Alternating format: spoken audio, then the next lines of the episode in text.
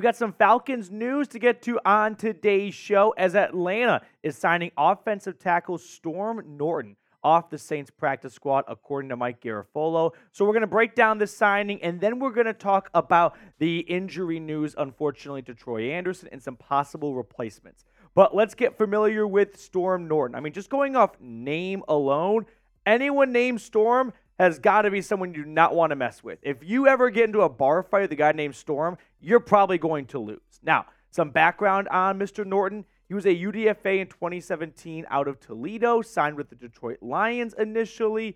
In his NFL career, he has 32 games played, 18 starts. Most of that came with the LA Chargers from 2020 to 2022. But he was with the Saints briefly. He was on their practice squad, and Atlanta picked him up. When we look at the Falcons' updated depth chart now, Storm Norton's going to be your backup for Caleb McGarry, who has played like Jalen Mayfield, and maybe this is a sign of there is some shakeup happening on the offensive line. It also could be a sign of a roster spot was just open, because maybe the Falcons are putting, unfortunately, Troy Andersen on IR, so they decided to fill that roster spot with a good football player like Storm Norton, and this offensive line needs a little kick in the butt. But with that, we kind of segue to the Troy Andersen injury news here. As Arthur Smith said, Troy Andersen's arm/shoulder injury didn't look good. Says nothing is official yet, but his prognosis for the rest of the season doesn't look promising, according to Torrey McElhaney. So we're going to kind of break down the injury news and whatnot, but I do want to show Troy Andersen some love, let him know the Dirty Birds are rallying around him, and hopefully he can get back on the field soon. So type his jersey number, 44, down below in the comment section, because this is a brutal loss to the team.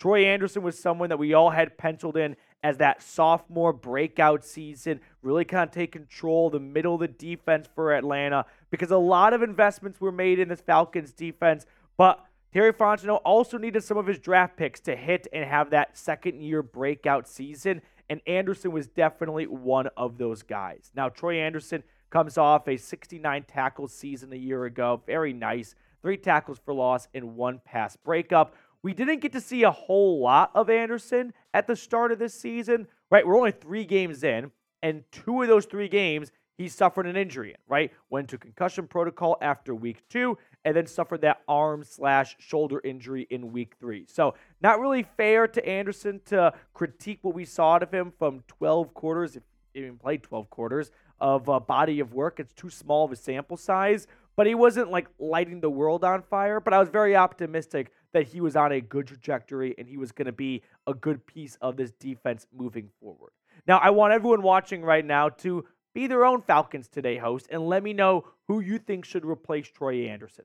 We're going to run through 5 replacement options. As I film right now, he has not been placed on IR officially, but potentially by the time you are watching this, he is on IR, and that's why Storm Norton was signed. And so Falcons wanted to, fill up a roster spot with someone that they think was a good football player. Now let's get into my Andersen replacements, though, and we start with some in-house options, beginning with Nate Landman. So Nate Landman might not be a household name, but to me, this is the most logical decision. It's next man up mentality, right? We're talking about the inside linebacker position here. I mean, the Jets lost their starting quarterback, and they still rolled with Zach Wilson for at least the next 2 weeks. I don't think you're going to see Atlanta make some blockbuster trade or anything like that. They're going to have the next guy step up, give him a shot. Hopefully he can fill Troy Andersen's spot well, and if not, maybe a different conversation takes place before the trade deadline. But for now, you roll with your guys, you roll with your roster, and you see if your next man up mentality can work out here. So as for another player on this roster that could fill this void, what about Tay Davis? Tay Davis and Nate Landman both serving as the backup linebackers. And I remember when Atlanta released Mykal Walker, me and Rolly both said, I don't hate that move, but if an injury happens to Andersen or Ellis, you are short-staffed. I mean, you are talking Buffalo Wild Wings on a Sunday, and there are no servers to be found. That's where we are right now. It's Tay Davis and Nate Landman. 2 guys, even pretty good Falcons fans may have never heard of before. I don't really want to see Tay Davis start. No offense to Tay Davis, but he's had a lot of starting experience, a lot of NFL experience so far, and no team has really hung on to him. He was with the New York Giants. He was with the Cleveland Browns. and he was practice squad to active roster taxi guy, and he's yet to really find a home. So he might be your next best option, but I'll be honest, it's not a very good option. Now, what is a good option is checking out today's sponsor, which is PrizePicks. PrizePicks is a daily fantasy sports app where all you have to do is pick more or less for 2 to 6 player stat projections, and you can win up to 25 times your money on any entry. PrizePicks is super simple and user-friendly. I spend like 1 to 2 minutes on the app every Sunday morning making my selections. So if you're in the Oval Office or you're on your way to the game or the bar to watch the Falcons game, get on PrizePicks and start making some money. Now this week, here's who I'm taking on PrizePicks. We'll get my selections up in just a moment here because the Falcons play across the pond against the Jags, and I'm taking more on Desmond Ridder's passing total, which is 193 yards. I'm taking more on Drake London to go over 46.5 receiving yards. In a bit of a revenge game, Calvin Ridley against his former team, I'm taking less on 65.5 yards. A.J. Terrell is just going to put Calvin Ridley right in his pocket. No tomatoes, no fruit, no vegetables whatsoever for Mr. Ridley. He is going to be bottled up, but I like the more on Ridder and Drake London's total projections.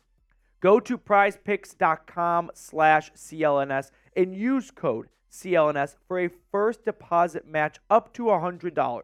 The link for that is in the comments and the description of today's video. PrizePicks, daily fantasy sports made easy. Now, you're not going to like this next replacement option because producer Rolly and I have had a tough time getting this video off the ground. If you want some behind the scenes here, we started filming. Kyle Van Noy went to the Ravens practice squad. We started filming again, and Atlanta signed Storm Norton. So we're back for our third attempt here, and we're going to stick with Kyle Van Noy in the script here. Now, he signed with the Ravens practice squad, but that's all he did, sign with the practice squad, which means every other team has an opportunity to sign him right to their active roster. Now, my suspicion is he's on the practice squad right now, kind of getting up to game speed, and the Baltimore Ravens are probably going to elevate him to their active roster within a few weeks. But Atlanta didn't expect to have an injury pop up so soon at the linebacker spot. So maybe they swoop in and they steal Kyle Van Noy off the Ravens practice squad. Baltimore would have a right of refusal, like they can elevate him before the Falcons could sign him. But if they don't want to put anyone on the practice squad or they don't want to release anyone, well, they're kind of SOL. Now, Van Noy is as experienced as it comes. He's got a lot of reps and a lot of snaps under his belt. He was with the Patriots for a long time. He's with the Chargers, with the Dolphins. He's been in a lot of different uniforms. He's been in a lot of jerseys. He can step in, and he can pick up a defense better than anyone else can. He might not be as quick and as nimble as he once was in Foxborough, but it is late September at this point. There is no one on the street right now who's going to come in and probably do a better job than Troy Andersen's doing. You just try to find someone who can do as good as a job. And Van Noy would probably do as good as a job as Tay Davis or Nate Landman. Now, some other notable names that you might recognize. Jaylon Smith, one-time all-pro linebacker. He is still on the market. Now, he is currently on the Saints practice squad. And as we just saw, the Falcons have no problem with poaching players off of New Orleans practice squad. Jaylon Smith, most notably with the Dallas Cowboys. He had a breakout season back in, I think, 2019, 2020. He got a huge contract, and then he started like falling asleep in meetings was the word in Dallas, and he bounced around in 2021, going from the Cowboys to the Packers to the Giants. He kind of stuck on in New York in 2022, 88 tackles, 3 tackles for loss, 1 sack, pretty good numbers after a dreadful 2021 season. He's a decent run stopper, but don't ask him to cover anyone. He cannot cover anyone to save his life. He can stop a nosebleed, but he cannot go foot for foot with any tight end or any slot receiver for that matter. So if you want to stop the run, this is your man. If you want pass coverage, he is not your man. And then finally, what about a reunion? Is anyone really opposed to Mykal Walker coming back to Atlanta? I think when the Falcons released Mykal Walker, they were sort of doing him a solid. And I think he understands that. And there might not be any bad blood between the two sides because they released him so early in training camp. It gave him an opportunity to go to Chicago and try and, catch on with the Bears and maybe make their roster. But that did not happen. He's currently in Las Vegas on the Raiders practice squad. And so if you're looking for someone who knows the playbook-ish, it's a new defensive coordinator this year with Ryan Nielsen. compared to Walker's previous years in Atlanta, but at least he knows how to get to the facility. He knows his way around the locker room. He knows this team and whatnot. Mykal Walker last year had 107 tackles, 4 tackles for loss, 1 sack, 6 pass breakups. I think this is probably the most perfect fit for the Falcons at this point if they want someone who can just step right in and do the job and not need a couple of weeks to warm up. This is your guy for that. Now, which linebacker would you go out and sign? All 3 of these players are currently on practice squads, so you could poach them from that team. All 3 of those teams would have an opportunity to elevate that player to their roster so that they don't go over to Atlanta. Now, I could see that happening with Kyle Van Noy. As for Jaylon Smith and Mykal Walker, I could see the Falcons easily, snatching them away and bringing them down to ATL. For me, I lean towards Mykal Walker. He's got the familiarity. He could fit like a glove in this defense. We learned last year that he's probably not a long-term piece. That's why Atlanta went out and signed Caden Ellis, and then they moved Troy Andersen up on their depth chart. But now that you're out Troy Andersen, Mykal Walker is the next best fit. That's going to do it for us on today's show. Thank you so much for tuning in. We're going to sign off. We're going to see everyone later with more Falcons coverage.